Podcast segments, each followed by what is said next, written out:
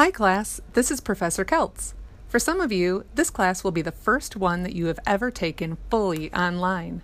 Online classes are, in fact, becoming more and more popular as students juggle multiple responsibilities outside of school, such as family or work. Online courses are often attractive because students can complete their coursework conveniently from a variety of places and at a variety of times. Because of this convenience factor, many students who are new to online learning assume that these courses will be easier and more flexible with less work involved than seated versions of the same course.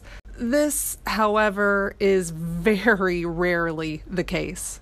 Before we begin the semester, it's extremely important to understand that in many cases, online courses are more challenging and more time consuming than seated courses. This is especially true of courses that are skills based, courses such as English 111 and English 112.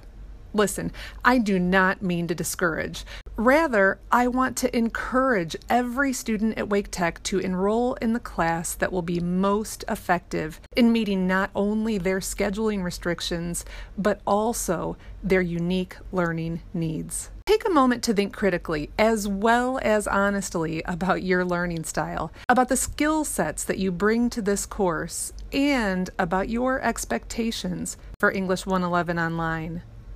In order to be realistic about your ability to succeed in this reading and writing intensive online course, you should be able to easily answer yes to the statements listed just below this podcast episode. If you are unsure about your answers, or if you answer no to at least one of these statements, you may want to consider enrolling in a seated or a hybrid section of this course. As always, let me know if you have any questions. I'm happy to discuss whether this course would be a good fit for you before the add drop and the partial tuition refund windows close for this semester.